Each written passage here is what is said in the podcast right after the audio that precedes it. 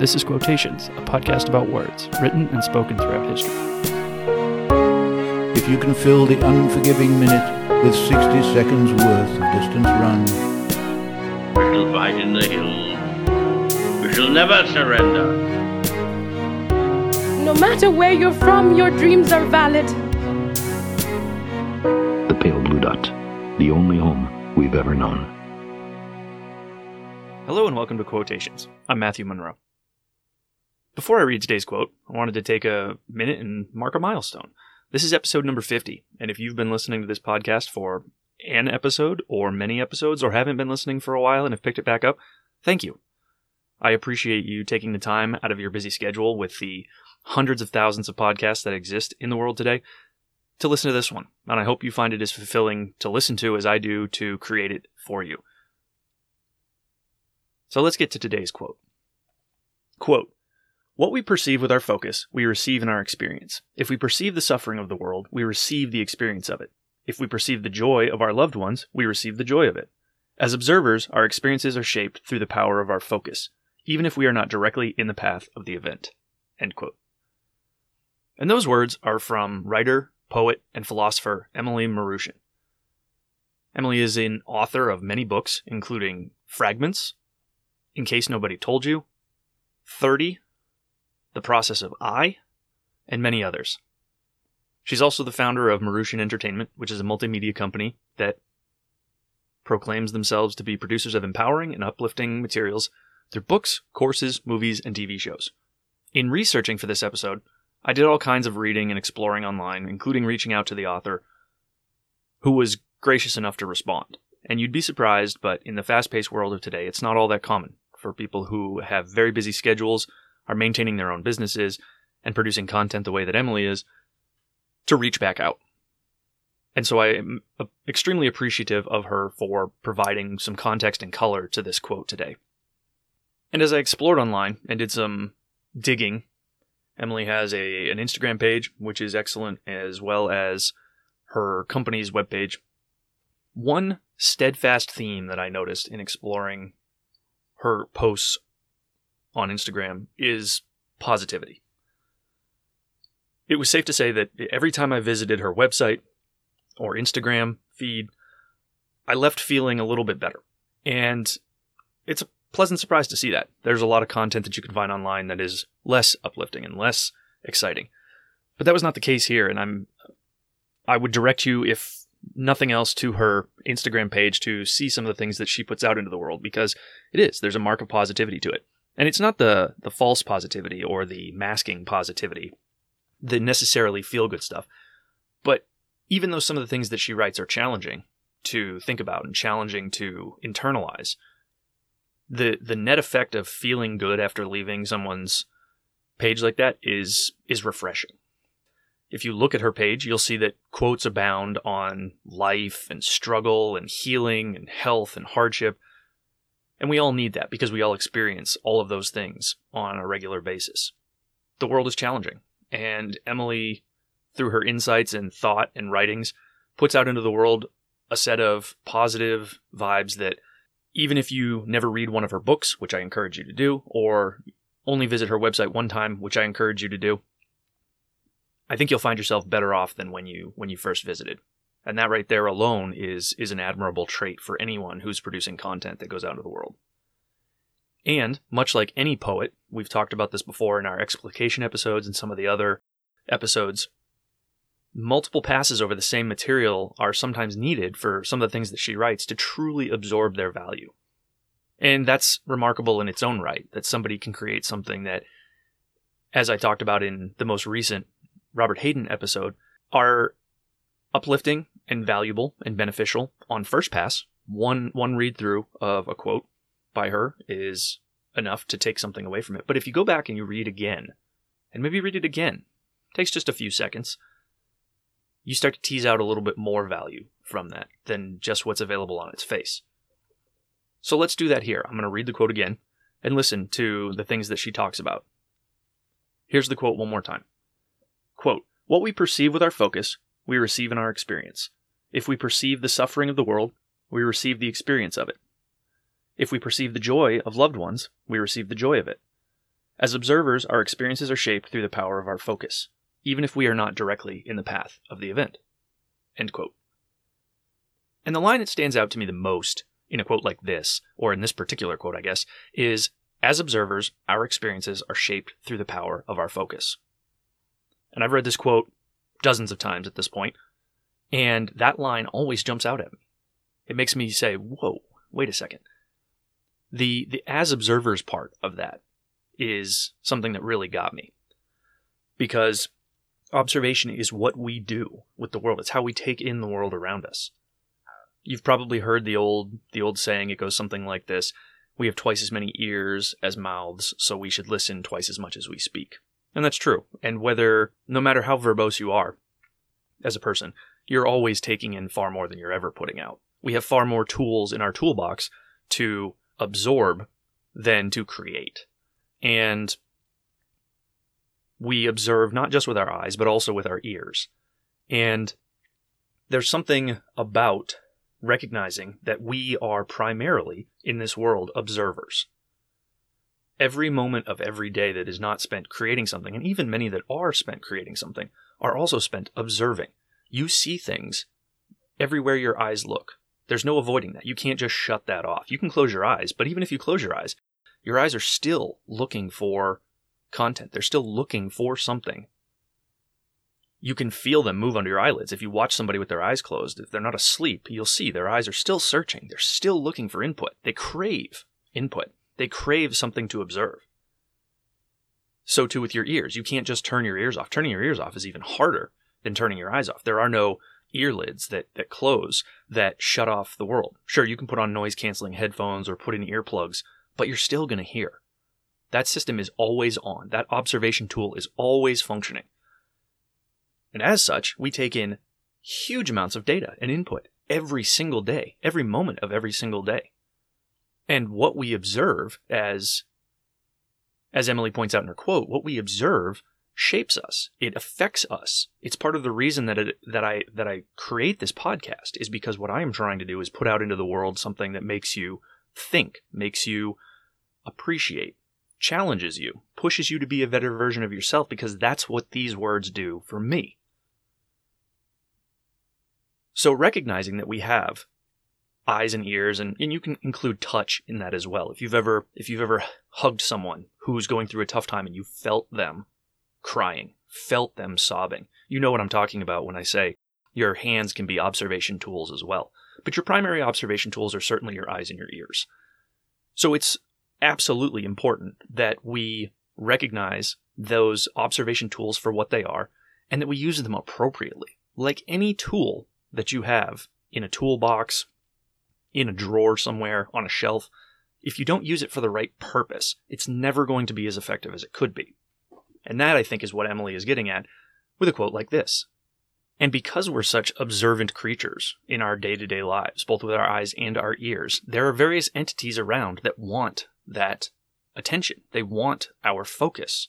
And you can see this. The, the easiest example of this is any type of social media. If you ever go on to Twitter, for example, you can scroll endlessly through Twitter. One thing that Instagram does that I think is interesting is once you reach the end of all of the recent posts by people that you follow on Instagram, it says you've reached the end. You you have you're all caught up, I think is the exact phrase that it uses. And that's interesting, but it still allows you to keep going. It tries to cater content to you to keep you on the platform. Twitter does the same thing. Twitter wants you to endlessly scroll, right? Endlessly look through the comments and the replies and the replies to the replies. Those are all vying for your attention. And that's not necessarily a bad thing. You can find a lot of very, very high quality content out there going through and doing things that way. I appreciate the efforts that some of the social media companies go through to try to curate content that I'll be interested in. Google does this as well. I mean, all of the major companies that have online platforms want your attention. Why?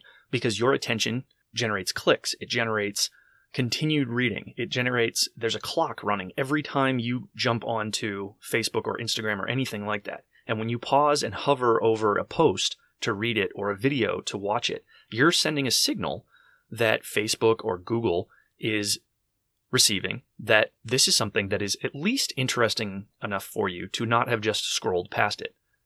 So then you see more of that content and more of that content. And there are various anecdotes about how this works.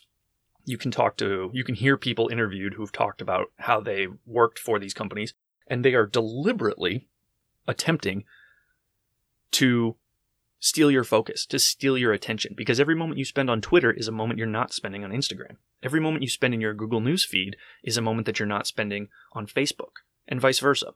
So they want your attention, and they play to our very basic desires and interests in order to do that. And what Emily is saying in a quote like this, I, I would venture to, to guess, is that we need to be in control of that focus.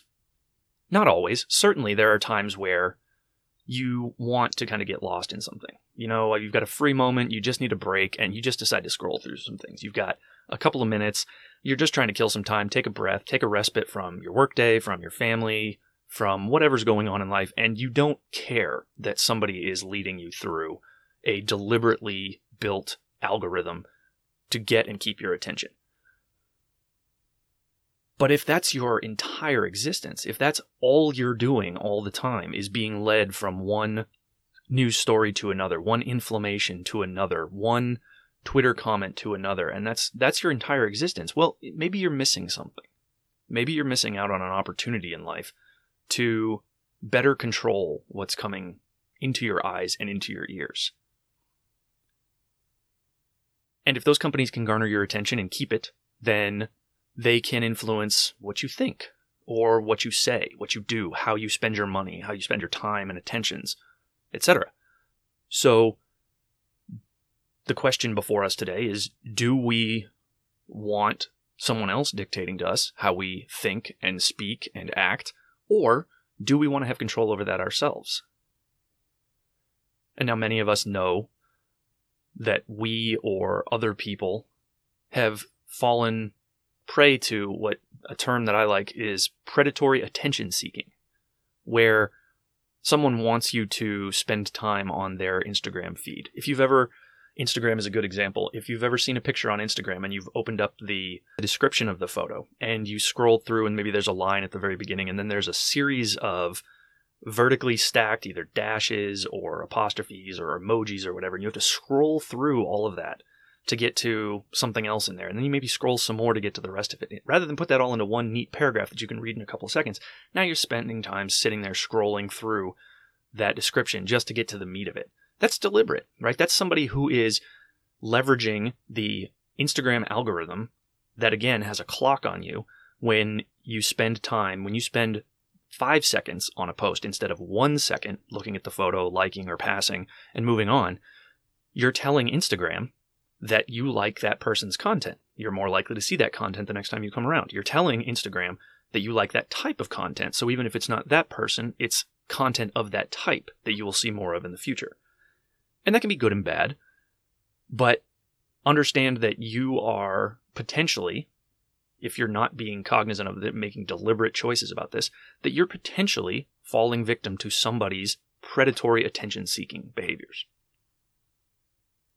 And so I, when I when I emailed Emily, I had hoped to have her on the podcast, and our schedules just didn't sync up for this to happen this time around.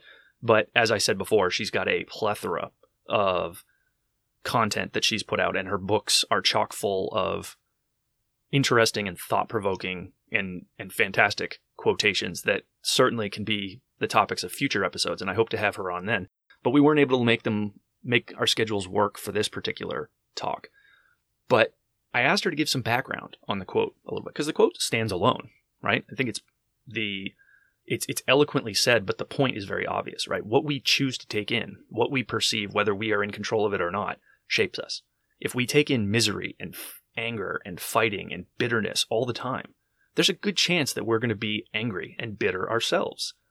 If we take in joy and happiness, that's why people follow on Instagram. They follow, um, you know, people who post stories about their dogs on Instagram. You see the videos. Um, I enjoy them myself, watching somebody have a good time with a pet, um, because it brings joy and it makes you happy and it gives you that that little dopamine hit that makes you feel good. So choosing to focus your attention on joyful things, on joyous things, can yield good results in your life. being led down other paths and and cable news is a, is a great example of this. And i'm again this is not a political podcast. It's not intended to be. And i so i don't really care which news station we're talking about here. But pick one anyone it doesn't matter. You'll notice that a lot of their content is deliberately inflammatory. And it's usually deliberately inflammatory because that's what elicits a response from us. Fear and anger are strong motivators for people. And if a news station that is has a business model built around 24/7 news coverage can get you angry, can get you riled up, can get you fired up, give you a couple of sound bites with which to you know use as ammunition for your day's arguments on another platform and then come back later for more. That news station has now captured your attention. And they're forcing you more or less, not forcing, but they are playing to your human tendencies to elicit a response from you such that they are controlling what goes on between your ears. We call it living rent free between someone's ears. You've let somebody get inside your head and they get to live there rent free. They contribute very little, but they have an outsized amount of control over what you think and say. And so when I emailed Emily originally about this, I asked first and foremost, is this your quote? Because it's one thing, and I've talked about this before, it's very easy to find quotes that have somebody's name splashed on them. But unless I can find the original source document or video or speech or what have you, I remain skeptical of the the efficacy and the and the originator. So I reached out and I said, "Hey Emily, is this first of all, is this your quote?" And she responded that it was, which was good. And part of the reason that it was difficult for me to find is because it wasn't in one of her books. It wasn't something where I could go and look at one of the excerpts from one of her books and find this particular quote. This was actually in response to a reader's question to one of her books. So a reader who had read about her book, The Process of I, and that's the letter I, had reached out to her and asked her a question. And this was part of the response that she gave to that person. And she put this out into the world because I think she thought it was also particularly profound. And clearly it resonated. Of all the things that Emily put out into the, has put out into the world, it was something that grabbed my attention and made its way into my quote book. And it's something that I think about. It's something that runs in, a, in the background of my mind as I'm giving observation and focus to other things her response was interesting. Um, she gave some some color and some context to this, and I again I'm appreciative of that. But she said something that stood out to me. She said that we have internal experiences about the external experiences of others. And if you think about that, that makes perfect sense, right? Because we can't see what's going on inside someone. Even the best and most eloquent speakers can't give us a full play by play of what's going on inside of somebody. So, what we observe in other people and we observe constantly, like I talked about before, those are external experiences for those people. The person who's carrying a bag of gro- groceries that breaks open and falls on the sidewalk, that is an external experience for that person. That is what we observe about what's going on in that person's life. That moment of that cringing moment, that moment of anxiety, that moment of, of fear, that moment of exacerbation is an external experience for that person but it creates in us an internal experience. We experience that moment of recognition that, oh, that could have been me. I, I know how that person feels. And maybe we run to their aid and we help them. When we see a, a child with a rock in one hand and a, and a dandelion in the other, and that, that feeling of joy to them, they're, they're outwardly expressing their joy to the world. Not deliberately, not for other people's entertainment, but they're happy. And that creates in us a sense of happiness, right? If you see a child, a young child sitting on the ground somewhere that has picked a dandelion and thinks it is the most fascinating thing in the world, you can't help but feel a sense of joy at that individual's joy as well. And that's what Emily's talking about here. If we surround ourselves and sur- and allow our observations to be deliberately manipulated or we choose to focus our attentions on the negatives in the world, we internalize the negativity. We take that negativity onto ourselves. The inverse of that is that if we perceive joy, if we deliberately observe and deliberately focus on joy, we ourselves become more joyful. You can do, eh, and, and you can use that for any range of emotions. If you would like to become more intelligent, surround yourself with intelligent people. Focus your attention on people who are smarter than you are. Learn from them, grow from them. This is why gossip and backbiting and all of those things are so so dangerous because if they become a routine and regular and constant part of our lives, they don't create a better version of us. We don't become better versions after a gossip session, right? We are slightly less good than we were before that. And we all do it. I, I do it. We all engage in gossipy behavior, backbiting behavior, angry behavior. And it's part of the human condition. But the point of this quote, and I think the point of this entire episode, is that we get to choose that focus. Which external experiences of others do we choose to observe and focus on such that we have our own internal experiences? So every day, every observation that we're having has a corresponding effect to us on the inside based on what we're seeing on the outside. So the question today as we close is where are we focused? Did we choose or were we led to focus on a specific thing? If you want to test this theory, and I encourage everybody to do this from time to time, take a thing that you find yourself focusing on a lot. It could be a social media platform, it could be a Google News feed, it could be a particular news outlet, whether that's in print or on television or both, and cut it out of your life. I think the magic number is probably 48 hours, maybe 72 hours, for two or three days. Don't go there. Don't go to that website. Don't turn on that news channel. Don't open that app. Two or three days, nobody will miss you. You'll you'll be fine. We we will get through this.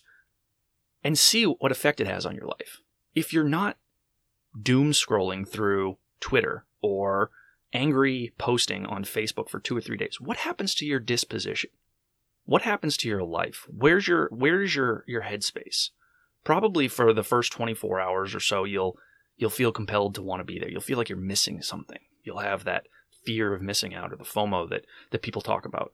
But I think what you'll find is after 48 or 72 hours, if those things were not positive impacts on your life, your life will be better. Now, if they are positive impacts on your life, taking two or three days off may leave you feeling a little drained, in which case maybe you've found that that's a positive impact on your life. But if you can cut those things out for two or three days and you find that your life is better, maybe that's not where you should be directing your focus. You can choose to. Certainly, it's your choice, and I'm not here to tell you how to live your individual lives. But if you've seen the common theme that comes from this podcast, and that is being better versions of ourselves, then maybe focusing deliberately on things that bring joy and happiness and mental stability and well being to us is where we should focus our attention. And Emily used a phrase, and I'm going to close with this today and let you think about it for yourselves. She put it to me as Do I want to accept the invitation? Right? If we believe that there are people who are deliberately seeking our attention and trying to get us to focus on things that are going on with them or their news channel or their social media platform, it's an invitation. You don't have to accept it. So ask yourself today do you accept the invitation? Do you choose to focus and observe? And if you choose to focus and observe, why? That's the question I'll leave you with today, listener. Until next time, I'm Matthew Monroe. This is Quotations, and thank you for listening. If you've enjoyed this episode and would like to hear more, please subscribe in your favorite podcast app or visit me at quotationspod.com to download and listen. Please also take a moment to recommend the podcast to a friend. That's a huge help. You can tweet at me at quotationspod. Send me an email to quotationspod at gmail.com. Find me on Instagram at quotationspod or join the conversation on Facebook at quotationspod. I look forward to hearing from you, welcome your feedback, and thanks as always for listening.